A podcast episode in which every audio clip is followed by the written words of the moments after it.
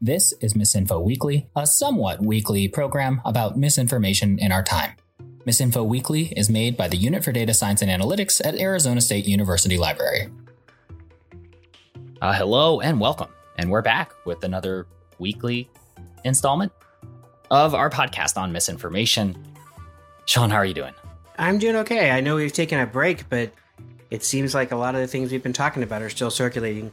Yeah, I was really worried that when we finally got our vaccine series together. So we have a multi-part series on vaccines that would have come out by the time this podcast comes out. That we encourage you to check out if you haven't already. Uh, it's taken us a while to bundle it all together and release it. However, the last couple weeks we've thought for just a split second, well, maybe this won't be relevant anymore. Vaccine hesitancy, vaccine misinformation, maybe it'll be off the radar, but it seems like this is an evergreen topic. Yes, and in kind of reviewing the interviews that we did, they all seem super relevant. I mean, tr- still people are trying to understand their risk. They're still trying to figure out if vaccines are safe for their family or you know, even booster shots. Sort of the the language has also evolved with the virus. Yeah. Yeah, you could say that all of these misinformation strategies resemble some of the stuff we saw last year, but it feels like there might be some, you know, new conspiracies or or, or new things that we can observe coming into you know the the latter half of 2021 today we're going to talk about a video that has been incredibly popular has basically achieved viral distribution on twitter facebook and other platforms. I know someone linked off of it in telegram although i have a hard time sometimes measuring impact on telegram right? It's not not exactly the same analytics available. Was that a purposeful viral pun no, not necessarily, uh, but uh, I'll, I'll I'll take it. But but Sean, why don't you start by telling us a little bit about the video that we're talking about today? You had you had referred to it as Plandemic Three, which I like as a as a title for this. But take us inside what this thing is. So I think we could call this, you know, Plandemic Three or potentially Plandemic the School Board Edition. There's a video that was taken during a Mount Vernon school board meeting on August 6th, 2021. And someone was presenting to the school board, uh, you know, as in, you know, members of the public can speak, sign up to speak to the school board during policy discussions. So they're having a policy discussion about COVID and their COVID policies. And Dr. Daniel Stock speaks to the school board. And this video went viral, no pun intended, and was very popular in the vaccine hesitant, the anti vaccine, and the anti vaccine mandate communities. As you know, here are some reasons why we shouldn't require a vaccine. Here's some questions about the vaccine. Also, here's questions about mask usage and other things. You know, basically the, our ability to protect people. And I feel like this video thematically just seems like it's in the same family as Plandemic 1, Plandemic 2, America's Top Doctors. It's the same kind of arguments, but in a new format. Yeah, this does have a Mr. Smith goes to Washington kind of feel. Mm, yes. And that this kind of plain clothes, every man attends some sort of official proceeding and manages to speak from the people. It seems like that, you know, we can kind of go bit by bit through the video. One of the things that that strikes me about this is that the subject matter is basically just you know the same subject matter that a lot of the misinformation has targeted already which is we're not just talking about the two most effective strategies that are kind of identified by the CDC in a repertoire of responses right masking and vaccination those are the two targets for this guy's 6 minute address is actually like a really interesting mixture of references to published science and misinformation together. So, you know, to me, this is an interesting video and, and like we're going to try to describe some of the content here, but what he's targeting isn't isn't particularly new, right? Vaccine hesitancy and vaccine misinformation isn't isn't a new thing. And the debate about masks uh, or and misinformation about masks is also not a new thing. I'm just really interested in some of the ways that he uses evidence versus how we saw in America's top doctors and in Plandemic, which I would describe as being much thinner on evidence. Yeah, I think that Plandemic especially had more of a I'm going to date myself here, but unsolved mysteries sort of theater vibe to it. In the way that you know the stock footage was used, the way that you know the sort of the expose against you know the hit on Fauci and others and big pharma, for example, versus this video. I would say you know is like Dr. Smith goes to Washington. You know we have like we talked to Dr. Shigog in in one of our three vaccine episodes that we just released. And she's a primary care physician. And she talks about how your primary care physician is the one that you should go to. So now we have this primary care physician standing in front of the school board, basically saying that the CDC is not following their own science and everything the CDC is telling us is wrong. And here's why. Yeah. So it feels like there's a flavor of ad hominem in here. But I agree with you. I feel like the Plandemic video series, part one and part two, really were much more about trying to understand the motivations. Like it was it was two videos that were all about the motivation. And we're supposed to believe, you know, the the argument about COVID-19 because the motivations are there to make it correct, right? Like we're supposed to accept that pandemic was staged because we're supposed to believe that Anthony Fauci wanted it to happen. And which is very different from trying to even pretend to present evidence that it was manufactured. So to me, I think there's slightly different ways of trying to convince people, right? They're, they're different strategies for sowing misinformation. One is trying to say the motives are too established for it to not be, right? That feels like Plandemic. America's top doctors, I think, you know, really tried to to use the credibility of the white coat, right? Where we had all those physicians um, standing in front of a federal building trying to talk about basically this is a very simple matter and that all we have to do is get down to these very simple remedies and we're going to be okay. Fast forward to now, where we have the Dan Stock Mount Vernon School Board meeting.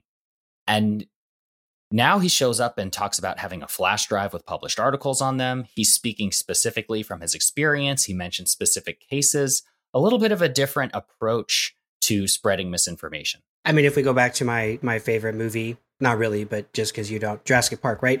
This is sort of misinformation finds a way, right? This is, I would argue, this is an adaptation. So the folks that are spreading mis and disinformation are using different techniques and they're adapting those techniques to the moment. So this is contextually more appropriate than say in the beginning when the first Plandemic video was released that we need to go out and put our feet in this, you know, ocean sand and protect our, you know, that will boost our immune systems versus now we're in a different state, right? We have vaccines. So we have to talk about the science of those vaccines and refute that in order to say the vaccines are dangerous versus before there wasn't a vaccine. Before there were questions about really what is this COVID thing. Now I think there are less questions about what COVID is. So this is an adaptation to those, you know, the current time that we're in. Yeah, that's interesting. I I, I think about, you know, back to the idea of adapting to your to the current circumstances, right? There's a lot more about Dr. Fauci in Plandemic One. I don't recall any specific reference to Dr. Fauci in this school board address that went all over social media. But it feels like it might be timely because the lab leak theory is back in the news or has been in the news. Why do you suppose the approach here is to attack the vaccines from a kind of medical perspective without saying a word about lab leak? I think that's the only legitimate way to attack the vaccines. I think that the only way to refute the vaccine is to try to step up and make a semi scientific argument because we're making scientific arguments about the vaccines. We're showing data about effectiveness, we're showing data about the actual risk, which is fairly low in taking the vaccines. So that means that you have to have a parallel conversation in order to potentially try to refute it or to have these discussions. We, otherwise, it's this really lopsided. You know, we're talking science from the vaccine crowd, and we're talking about something completely different that does isn't even in the same ball field. Yeah, I keep going back to audience here. In that, I have a hard time believing that this isn't staged in some way. But let's just assume for a minute that this was misinformation delivered locally, either as part of the performance or as part of the entire intention. But the audience is a little bit different. like back to your point about having to keep this the kind of argument you make to a school board if you want to be effective is going to be different than what you just post on the wider internet if its first audience is going to be Facebook or if its first audience is going to be a broader representation of people who have all different kinds of beliefs but a whole lot of skepticism about institutions right? Plandemic wasn't designed to be shown at a school board meeting. It wasn't designed to run on the news. It was designed to compete with those fora and so it seems like it has a much more antagonistic relationship to institutions. Here, you know, he is skeptical of the CDC, but isn't averse to calling on or at least signaling towards published science, right? He he if you watch this video and we'll I don't know, should we make this available in the show notes? We'll we'll decide one way or the other if that's the right way to go here, but you know, in this video you see him refer to plenty of different articles. He keeps referring to a flash drive that has published science in it. It does feel a little bit to me that he's playing to the audience that he thinks he's addressing here and that's part of the adaptive strategy and i think that might be an interesting takeaway when we think about how does misinformation adapt that audience matters and the difference is Plandemic really didn't address children children are a game changer right we do so many things to keep children safe and it's difficult to make an argument you shouldn't do x or y if it might keep children safe. So you have to construct a different argument, especially around keeping children safe, than sort of the more broad argument where Plandemic didn't address children.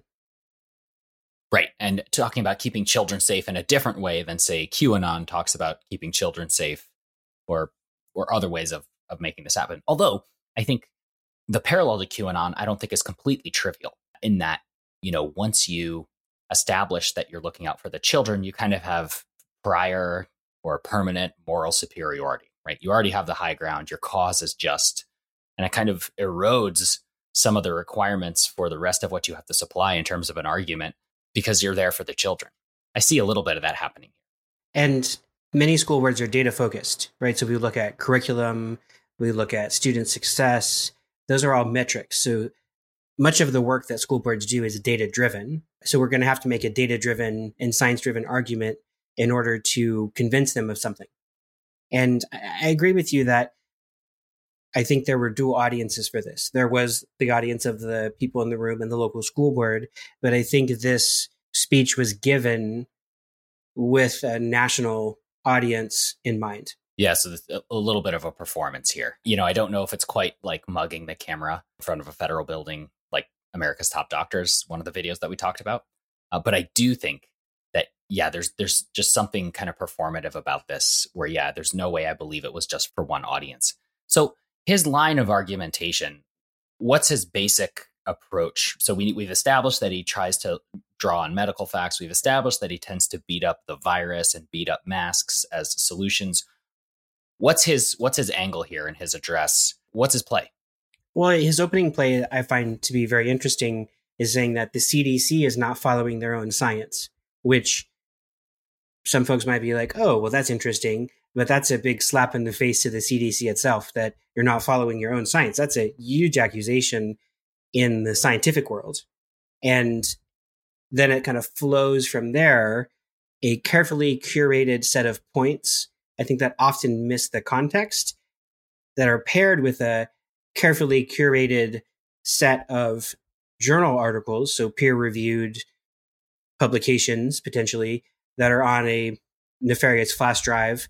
And then there, you said there are some additional articles that are not on the flash drive that are also referenced. So it's this kind of combination argument of they're not following their own science. Here's the science they're not following. And then here's why vaccines, masks, all these things are dangerous and we should go back to natural immunity.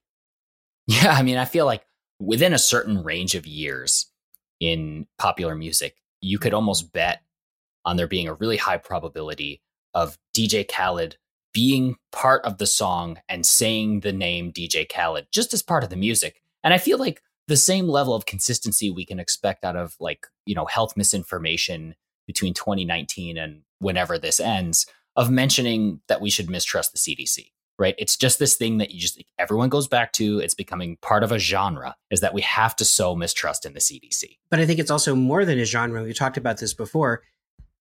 This then plugs in. So Dr. Stock then connects with that entire community that might have questions, concerns, or complete distrust of the CDC. Now they're like, oh, you're my friend. I should believe you because we have this common ground where we either questioning or uncomfortable or totally disavow the CDC. Yeah, I like that. That that it basically helps him signal where he lines up in terms of his trust of institutions. Then it seems like right after he's very quick to demonstrate that he is fact based and scientific, which is a really interesting move. And again, like if we're thinking about something like Plandemic, not totally dissimilar, right? We we like to call attention to Judy Mikovits's credentials and her brilliance as a scientist, just not a scientist that was approved by, you know, the system. And it feels like this guy might be trying to fill a similar role, which is someone who is proficient but an outsider. And also, a, difference is that in Plandemic, they didn't cite specific journal articles or specific cases.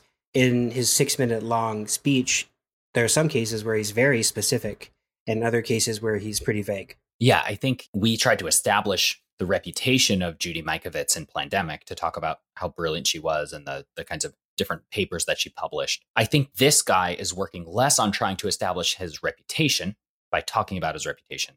This is the interesting about Plandemic is that we establish Judy Mikovits as a scientist, and then she does not argue like a scientist. In this particular case, this guy does the same move, which I really like that you identified, which is I'm going to talk I'm going to talk bad about the CDC so I can just let you all know where I line up. But then he proceeds to try to argue like a scientist, which is a really different realm of argumentation than what we saw in something like Plandemic, which is trying to sow fear without any evidence about, you know, what he could possibly be referring to when he says things like masks don't work. The droplets are too small for a mask to stop it, right? That's false. But like he says it and then refers to papers that purportedly say those kinds of things.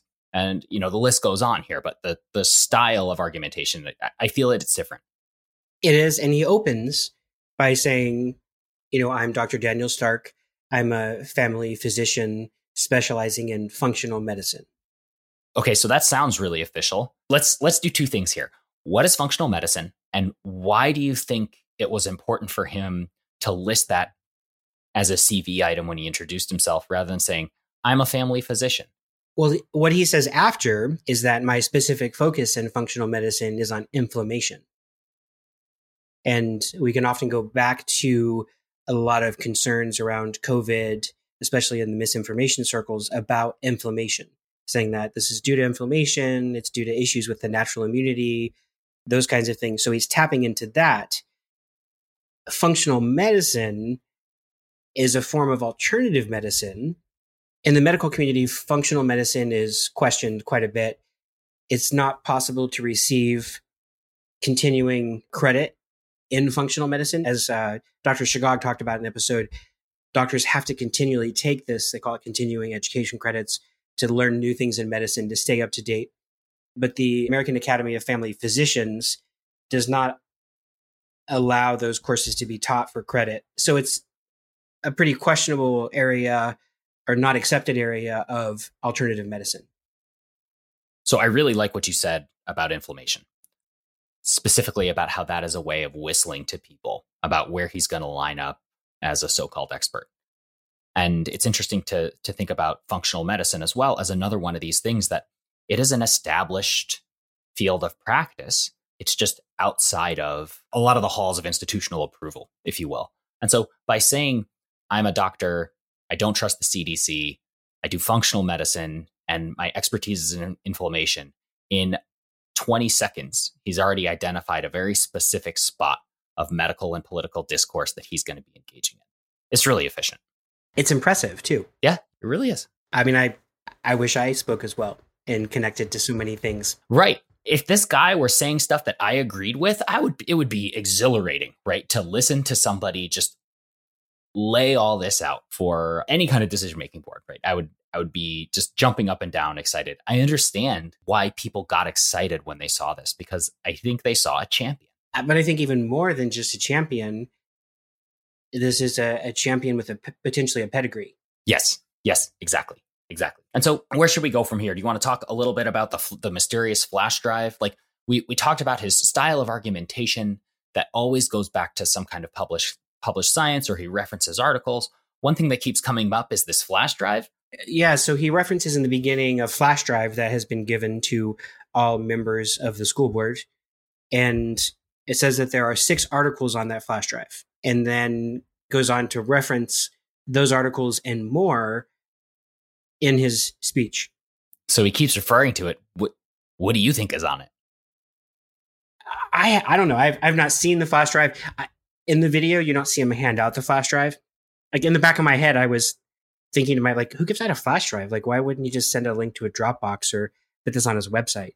So it's a very interesting technique of this like flash drive, this physical artifact. But yeah, I don't I don't know except for what he references. I don't know what's actually on the flash drive. It's kind of like a black box for evidence. You're listening to it, and he's like, "I have the goods, but I'm writing a check. My evidence is in the form of a check, payable later when you read this flash drive." Interesting move. It is, but also it's like, would I plug the flash drive into my computer? I I wouldn't. I mean, not part of the technique, but it's but it is very interesting as a technique to reference this flash drive of like I'm giving sort of physical evidence in a way, right? These these documents, like instead of printing them, I'm giving you these digital documents that back up my argument. Which would assume that the school board is prepared to read journal articles in medicine, which you know the average person outside of medicine is probably not really prepared to read journal articles in medicine. Sure. I mean, I don't know if I'm prepared to read journal articles in medicine. All right. Well, what if I told you that I have the contents of that flash drive today, right now? I mean, did you buy a flash drive off of eBay or, I mean, how did you get this? Ah, so a number of people have actually posted on various blogs and YouTube presentations of this video all the different things that he refers to or allegedly has in the flash drive. And so it's a list of around 22 different studies that range from in publication from kind of like more uh, kind of blog posts all the way to published science in, a, in an Elsevier journal. And just for clarification, Elsevier is one of the major publishers of academic research in the world. Yes. Uh, so, but what you're saying is you have a list of what he refers to. Yes. We don't actually know what was on the flash drive. So I don't know what was on the flash drive. I tried to find out. The studies referenced during the presentation are listed on YouTube and listed on a couple different blogs. So I want to draw a line here that even though as much as I enjoyed my game show presentation of this particular segment of the of the podcast, I cannot confirm that this is a- any of this was actually in the flash drive itself, right? He, this is someone else's attempt to recreate what he possibly could have been talking about. I have checked this out and it looks like these things line up. Although, what I don't want to say is he had 22 articles on that flash drive. I'm not trying to say that. It looks like people have done some sleuthing to try to figure out what it was he was referring to. That is very interesting to me that people have gone back to try to track down what it is that he's talked about, but then other people have posted debunkings at the same time. And so he does refer to it. This is really, this is interesting to me. Like he'll post an article that's published that says, yeah, masks, they don't really work. And it's published in a journal, a journal that's published by a real academic publisher. It's it's interesting though because there there is no evidence right for say vaccines magnifying the virus. To me, I have like a, a kind of pet theory about why all of this works, right? But I just want to mention that the things he refers to and the things allegedly on the flash drive, it's not all 100% lies from things that would fail a information literacy litmus test, right? Which is where, really where I want to come down for my protracted commentary here is that some of this stuff wouldn't pass the smell test of an information literacy battery, right? If you want to ask where the source is, who published it, you know, what's the style of argumentation? Do they cite anything like that, right? So some of this stuff wouldn't pass muster, but some of this stuff would. Well, oftentimes we've talked about this before. Mis and disinformation become like two truths and a lie, where we're pulling from some truth. So, for example, in some of the his claims about masks. Yeah, the mask one is interesting. So, for example, for the masks, what he's saying is true. Technically, the size of the COVID 19 virus itself is smaller than the openings in the mask. So as we breathe through, right, the masks are permeable. So as we breathe through, there, there are openings in the mask so that we can actually breathe in and breathe out. But what he misses is that the virus, whenever we project it out, we sneeze, we speak, the virus is suspended in water molecules. The virus inside of the water molecules are larger than the openings in the mask. So those get caught by the mask. Oh, you're talking about the droplets. The droplets, yes. So these these droplets. So it's true that it's true that a single molecule can probably pass through the, the mask. Yes, if it was just like dry COVID, not suspended. if only water, yeah, walked around as one molecule. Yes, then it'll go through the mask. But what he's missing, and I think in almost all the cases, he's missing the context, the greater context within which all of this operates. So it's that, yes, the COVID virus itself is smaller than the openings of the mask, but he doesn't tell you then that it's suspended in droplets of water and the mask prevents the droplets of water or significantly decreases the amount of droplets that get past the mask. Let's put it that way. And so the mask is stuck in the water, right? These droplets. So yes, masks are effective in that sense. So he's telling the truth, but in a way it flips into a lie because he doesn't really acknowledge the entire context within which aerosols, droplets, and COVID operate. Does that make sense? Yeah. And, and I mean, I looked at some of these papers and some of them are, you know, like peer reviewed journal studies that say, we don't think masks work. And even, you know, recently there was a randomized control trial that came out just trying to look at the differences in COVID infection rates, depending on, you know, if we increased mm-hmm. masking by 20% or 30% or some figure like that. We'll try to track down the, the link for that for the show notes. But the, the main idea being that for some age groups, it didn't look like masking actually reduced the infection rate. But for some age groups, it really made a difference. And so it seems like, and again, the last time I took a biology class was way too long ago, but it seems like if you just look at the published science, there is some evidence to suggest that masks work. There's some evidence to suggest that they're not brilliantly effective or a solution for everything. But it's it's interesting that what we have here is this idea that masks are some kind of farce, right? And this goes back to kind of like how the United States really didn't do the whole masking thing very well, right? At the very beginning, masks weren't helpful. Then masks were helpful. Then they were mandatory then they're banned. Then, then they're mandatory and it's banned to have them mandatory. And now we're trying to figure out what exactly there is that has to happen, right? So, as a tool for trying to control the virus at a population level, right, it doesn't seem like many credible sources are going to say, actually, yeah, masks just don't work, right? No one is saying that who looks at like the collection of of published science, right? Or I, I haven't found anybody yet who's willing to go out on that limb. You can, however, cherry pick a couple articles that say, actually, in this study, we found that masks don't work. But this is what gets me back to the idea of arguing like a scientist, but the conclusions don't really indicate scientific knowledge synthesis, which is a long way of saying if I find one study that tells me one thing doesn't work, that's one study that tells me one thing doesn't work. I shouldn't just mention that as saying, well, I have a published study that tells me masks don't work, and then I'm done. Most of the time in science, right? And this is very basic, one published study is not nearly enough. And so that there is some kind of controversy or that you know 60% of the evidence points one way and 20% of the evidence points the other way and the other stuff is still up for grabs but the more recent stuff let alone like just because something is peer reviewed and published doesn't necessarily mean that it's of the highest possible quality.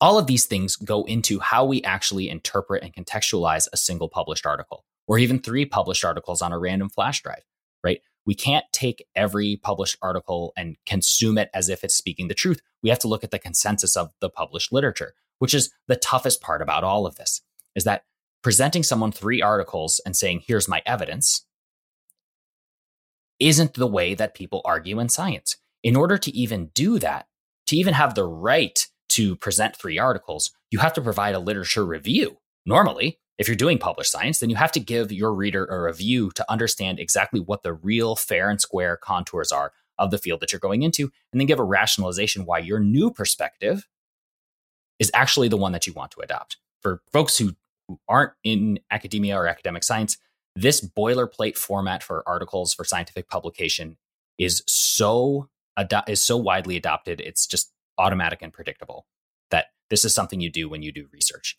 And the reason I'm going off on this is how you don't do research is list the name of four studies without any context or gesture towards what kind of controversy there might be or how you might be wrong or other things that you might consider. So his entire kind of freight train delivery of here's my fact one, here's my fact two, here's my fact three, boom, I'm a scientist, you should believe me, right? Is like science on TV, not science in practice. So kind of CSI versus how the you know the police would actually come to a crime scene. Yeah, I, that's a much better explanation of what I just said. The CSI version of science is, is what we got. And this has been a common theme throughout the pandemic is that understanding how science works, scientific certainty or uncertainty, the evolution of science. I think it's really important to go back to the reason why this is a novel coronavirus. Sorry for kind of continuing to bring that up, but it's novel because the virus is new. We haven't seen this before. So there's a gap in our knowledge. So we have to do a lot of work. And sometimes that means our initial investigation is incomplete. And so we keep building more and more scientific knowledge. So if we think about where we were in the pandemic a year ago versus six months ago versus today on September 3rd, 2021, a year ago, we didn't have any treatments to potentially assist someone who's in the middle of COVID. Now we have monoclonal antibodies. We have other types of treatments that we can use that you know, aren't 100% effective or anywhere near 100% effective, but we've decreased the death rate due to COVID. So science has made progress, but that takes time. And sometimes we fumble. Sometimes what we think is correct at one moment in time, then with new information and new research, we then have to pedal. And sometimes, like with the Delta variant, for example, the virus itself changes the game. And we have to figure out what do we do differently now? yeah, the short history of how this pandemic has been handled by different institutions in different countries is an object lesson in A, people are figuring it out, and B, contradictions don't mean that something is automatically wrong. Contradiction isn't the same as falsity, it's just a contradiction. So, to go back to Dr. Stock's video, I think it's also important to point out that his main sort of bullet point. So, if you kind of went through his major points that he connects to, those bullet points are the same points that are circulating in the anti vaccination or the extremely hesitant vaccination communities. So, this idea of masks are ineffective, this concept that vaccines are ineffective. No, they make it the virus worse, right? Yes. So, there's, he does bring up this idea that we've heard. It's called uh, ADE or antibody dependent enhancement, where basically the vaccine causes the body to help the virus infect us. And this is a concern with some vaccines. This is actually legitimate ADE is a legitimate medical term and something that has happened with some vaccines they've tested in the past, but those vaccines never make it through clinical trial. But that's not the case with COVID. Initially, scientists were aware of and concerned about ADE, but we found that's that's not an issue. That's the scientific consensus is no, this is not a thing.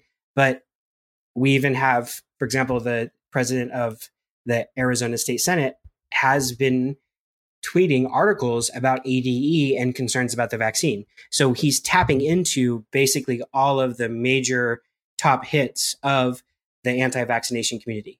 Yeah. And I look, I, I can't get over how important it is to turn everything on its head when making these kinds of points, right? So we talked about how this is a this is a seemingly more robust form of argumentation to get to a similar set of points, although he does have different emphases, right? We don't want to say this is just an exact rerun of, of Plandemic, as we've already discussed. But it's so important to establish that masks, rather than say, you know what, masks might be marginally effective and universal mm-hmm. masking might not solve it all, but there's some evidence that leans towards it's going to save lives, right?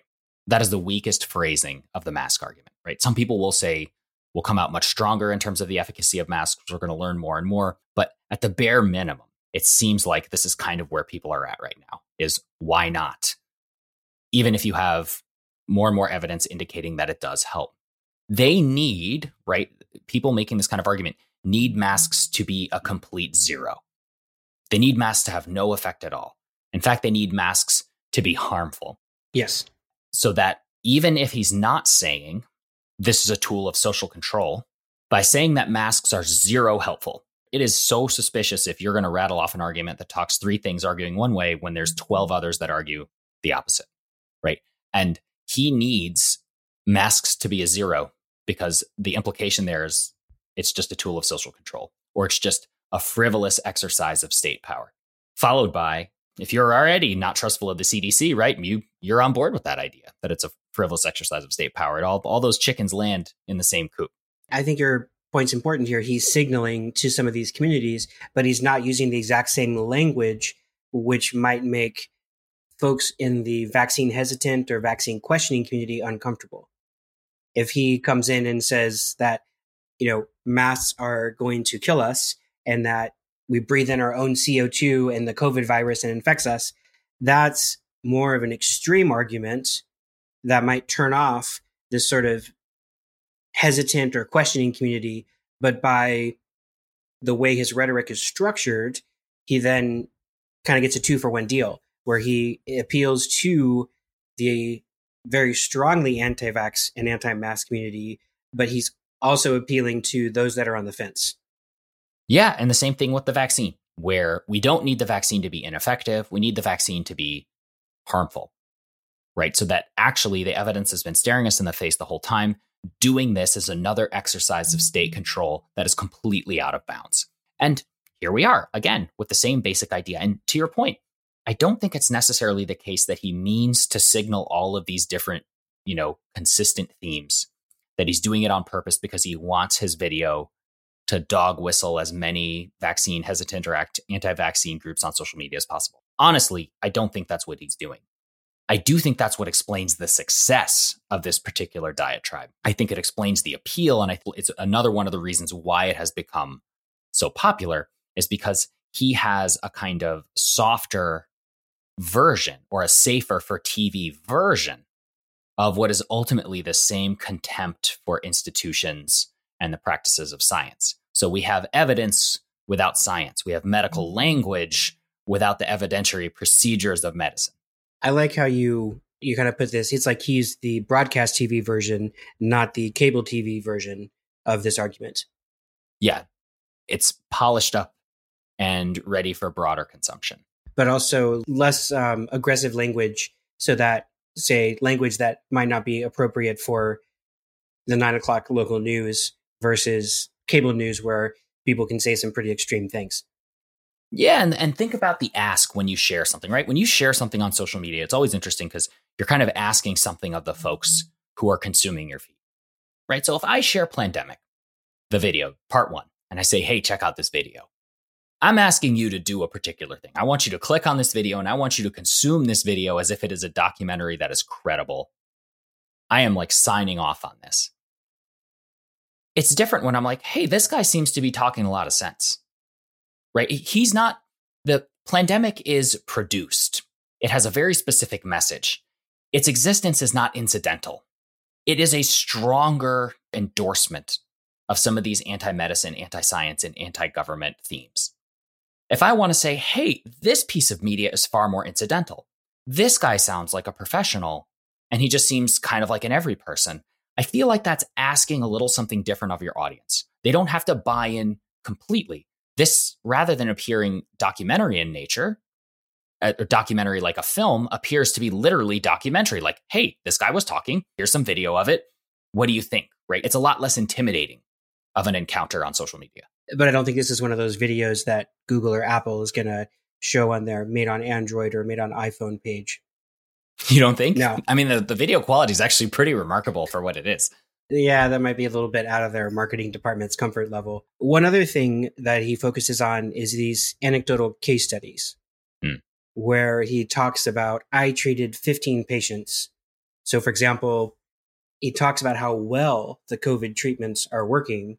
So, vitamin D, ivermectin, zinc, all of the treatments that he discusses are not treatments that are approved by the FDA and are all treatments that the FDA has slapped humongous warning labels on to say either these are completely ineffective or we don't know yet and this is dangerous until we know more. Yeah, and I think this is a really good point and this this again speaks to the idea of why would somebody believe this more than something like Plandemic. Plandemic is a film that has is making an argument. This is some guy or appears to be some guy. Some doctor. Some doctor, right? And who who who walks, talks and cites evidence like people expect a doctor to. And also, again, the artifact itself is just a guy talking to a school board. It's very casual. It is much easier, right? We know this. People tend to consume misinformation from people that they trust or from trusted sources. And so there's like a gap. You know, if a celebrity says something, then that's not the same kind of trust network as if a local celebrity says something. Right. So it could be that actually, I, I believe that this guy establishes a certain kind of credibility that only a non celebrity can have, that only somebody in a casual context can really have, that only somebody who's not in a highly produced video, not in Washington, D.C., right? This is a person out in the middle of Indiana. This person is either or resembles somebody's family doctor. And as our interview with Dr. Shigog pointed out, that is a high trust contact for many people. Many people do trust their family doctor. So we've got this guy who doesn't seem like an intimidating white coat official bigwig doctor like America's top doctors. This guy seems like your family doctor. And because of that, I think he's able to cultivate a certain kind of trust or people anticipate trusting this guy in a way that they might not for some of the other films that we're talking about before. So again, trying to explain the success here.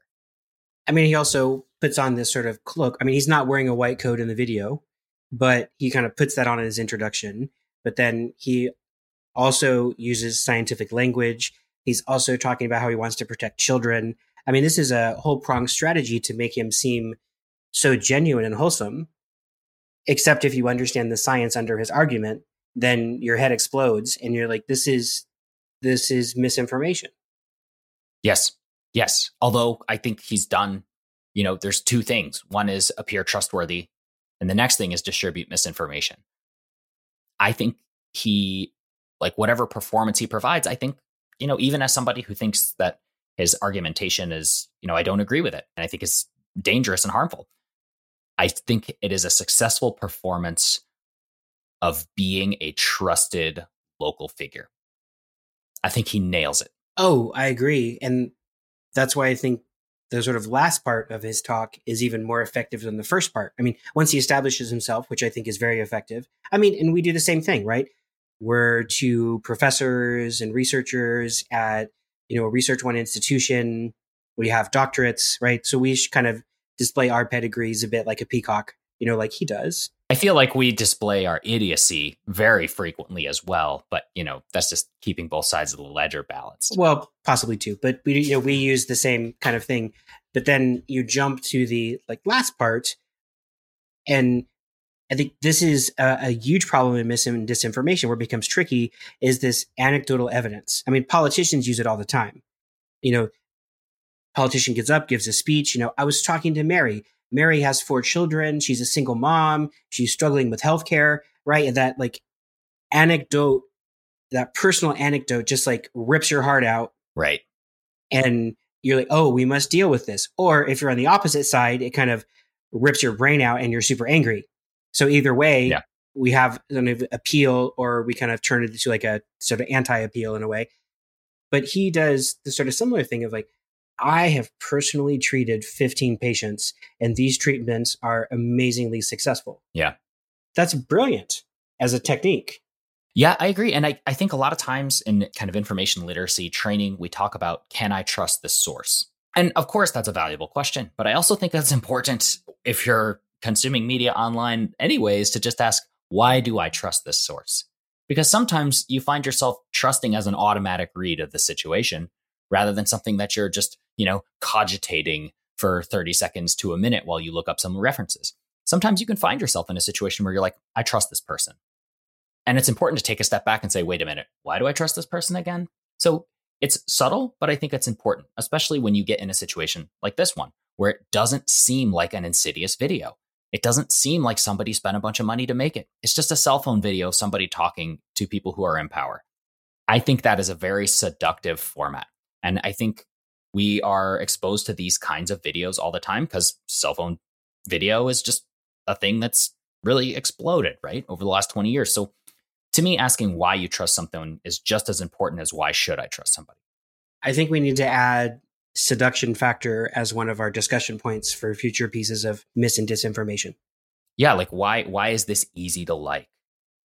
Is super important, right? I think I ask myself the same thing watching this, right? Or in, in combing through some of the articles as I understand why this appears convincing because it takes actually a lot of effort to say, oh, okay, on balance, here's where this guy's argument sits in the broader field of, of published work. And and I think it's suspicious that he didn't mention that before. That's a that's really time consuming. That's a lot more time consuming than anything that we saw presented here. Yeah. So I want to go back to the flash drive real quick. Can you give us sort of a texture of the kind of range of resources that were either sort of mentioned or supposedly on the flash drive? Yeah, so I'll read off some of the headlines or the titles if that helps. SARS-CoV-2 transmission among Marine recruits during quarantine is is the first paper. And where does that come from? That's in the New England Journal of Medicine. So New England Journal of Medicine, that's like a household name like Mayo Clinic, for example. That's a household name in, you know, gold standard medical research, right? 100%. Yep. Then another in the Journal of Pharmacology and uh, I can't even pronounce these words, right? Pharmacotherapeutics. Experimental assessment of carbon dioxide content in inhaled air with or without a face mask in healthy children is the next one. And that is actually just a research letter published by the American uh, Medical Association. So, what's the difference between, say, a peer reviewed journal article versus a research letter? Right? About three months of people arguing with you about whether or not you're right. So, a research letter, in some ways, is almost like a academic version of a letter to the editor. Sure. Sure. Yeah. As as I as I understand, I think it might be different for every single publication, right? But I think even if we were to zoom out, say, you know what? I am going to believe every single thing that's on this guy's flash drive instead of saying, oh, I think, you know, Journal, New England Journal of Medicine really whiffed on this one, right? They published trash. I'm not going to say that, right? Or, you know, oh, some of these might be more opinion than non opinion. I don't even think we have to go there to be able to understand that this is what cherry picking looks like. Right. I, I think sometimes people don't appreciate the volume of published articles in biomedicine right? It is thousands upon thousands of articles published every year just on a given topic, right? With a given keyword, right? If it's a popular topic, you might have 20,000 articles published in, say, PubMed, just on a particular subject, right? Or Web of Science, right? Any of these different services that kind of aggregate uh, academic papers that are peer reviewed. So we are talking about thousands of papers. And so, and that is the ocean of evidence out and if someone makes six outrageous claims and they have brought with them 20 papers that collectively back up their six outrageous claims, when you consider the thousands of articles that are published on that subject, possibly in a year, that is an unsettling strategy. That is not actually scientific and considered of all the evidence, even though it may sound principled and rigorous and credible. I mean, it's not like COVID was an unpopular keyword in the last year and a half, right? People have been doing so much COVID research over the last 18 months. That's the other thing I think people should understand is that if someone pulls out a paper on COVID, you need to understand that people have been doing research on COVID at a massively accelerated rate because not only is it topical, but different funding agencies have been incentivizing it. And so, and different journals have been incentivizing it. So it is so interesting that you should expect the volume of research to be massive. And so if someone shows up with six papers and they all kind of orthogonally shore up one idea and you've got 500 papers out there that also take up that idea that is a way of misleading somebody And it's not as if the COVID research operates in a bubble, right? It stands on top of a whole history of research, say, just in aerosol research alone. We have a whole history Right. of that. So we don't just cite stuff from this year. Right. We have a whole lineage and history of research to then draw on of, well, we know aerosols operate in these ways. And there are hundreds of papers on that that could be cited. So if a student turned in a literature review on this topic with 20 references, and some of those references are to blog posts, and some of those references are to sort of research notes, which are not peer reviewed publication. Right. I, I wouldn't be super jazzed about that, would you? Yeah, I mean, I, I certainly would want more time to vet it. I would be more suspicious of the person who would expect me to believe it more than anything else. Some red flags would go off. But I don't think his audience was the actual scientific community, right?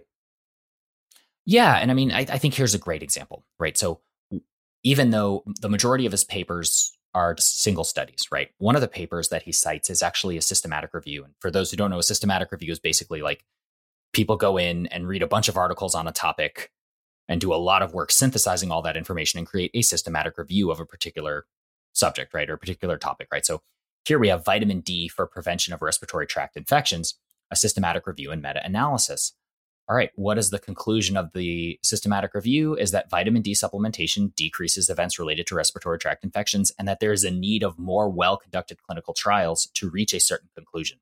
So, normally, you don't pick up a systematic review like that and say, see, vitamin D works.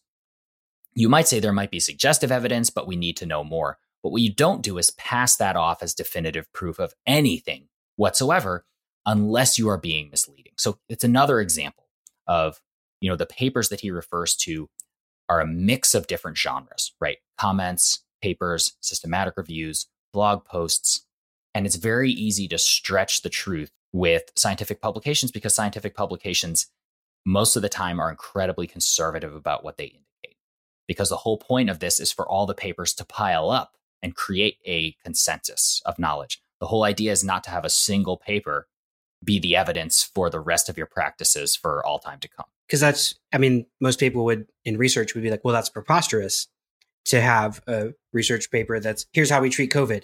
There'd be no such paper because we have to be so narrow due to the expertise, due to all of the potentially studies and testing that's required. We have to kind of combine that together into a package. It's not just one paper that's going to do all of that that work by any means. And Yeah, his spiel was far more entertaining than any of the papers that he cites, right? well, Without a doubt. well, okay, I, I we have to give it to him. He's much more entertaining than reading a journal article, but Low bar, yeah. I don't think anyone's ever really been accused, except for a handful of hilarious philosophy papers, of being entertaining. Yeah, and I mean there is this mythology of the single paper that changes everything, right? And there are very influential papers, but normally an influential paper creates a tide of papers that follow up, that adopt or test or try to validate that particular perspective or try to see how it works. It's very different than just having a single paper that changes how we think forever without any additional follow up. That really doesn't happen. So, what paper might open up a new gap, and then a whole bunch of studies then flow through that gap right. We don't just close the book. Yeah. to either support it or throw nuclear weapons at the paper whenever it doesn't turn out to be true. Right. Exactly. All right. So, where does this leave us? This leaves us feeling, I don't know, I feel worse since we started having the conversation. I feel seduced in a way, um, if I can use that word now. I don't know, maybe that word makes me uncomfortable. I see the term I would use is I think this is a pretty sexy speech or diatribe, as you've put it.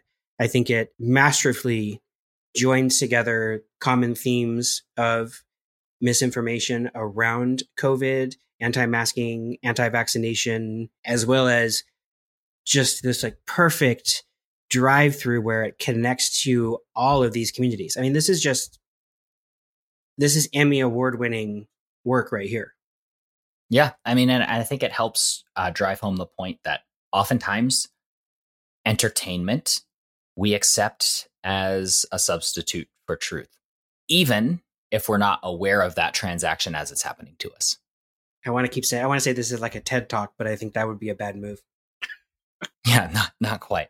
Although your your comparison earlier made me think of a commercial that will never happen from Apple, but a filmed on iPhone that just takes all of the Parler videos that have been captured from the January 6th event and then just use that as material for for filmed on iPhone. I think that's a great place to leave it. I think this video is a masterful example of basically what we've been discussing since the inception of the podcast and the techniques used. Yeah, and we have a fun ethical dilemma about whether or not we should release the link to this for people to to look at. Yeah, that'll be a fun a fun thing to think through. Well, thank you for joining us for our return. Uh, we look forward to more timely production of episodes in the future, and be well. For questions or comments, use the email address datascience at asu.edu. And to check out more about what we're doing, try library.asu.edu slash data.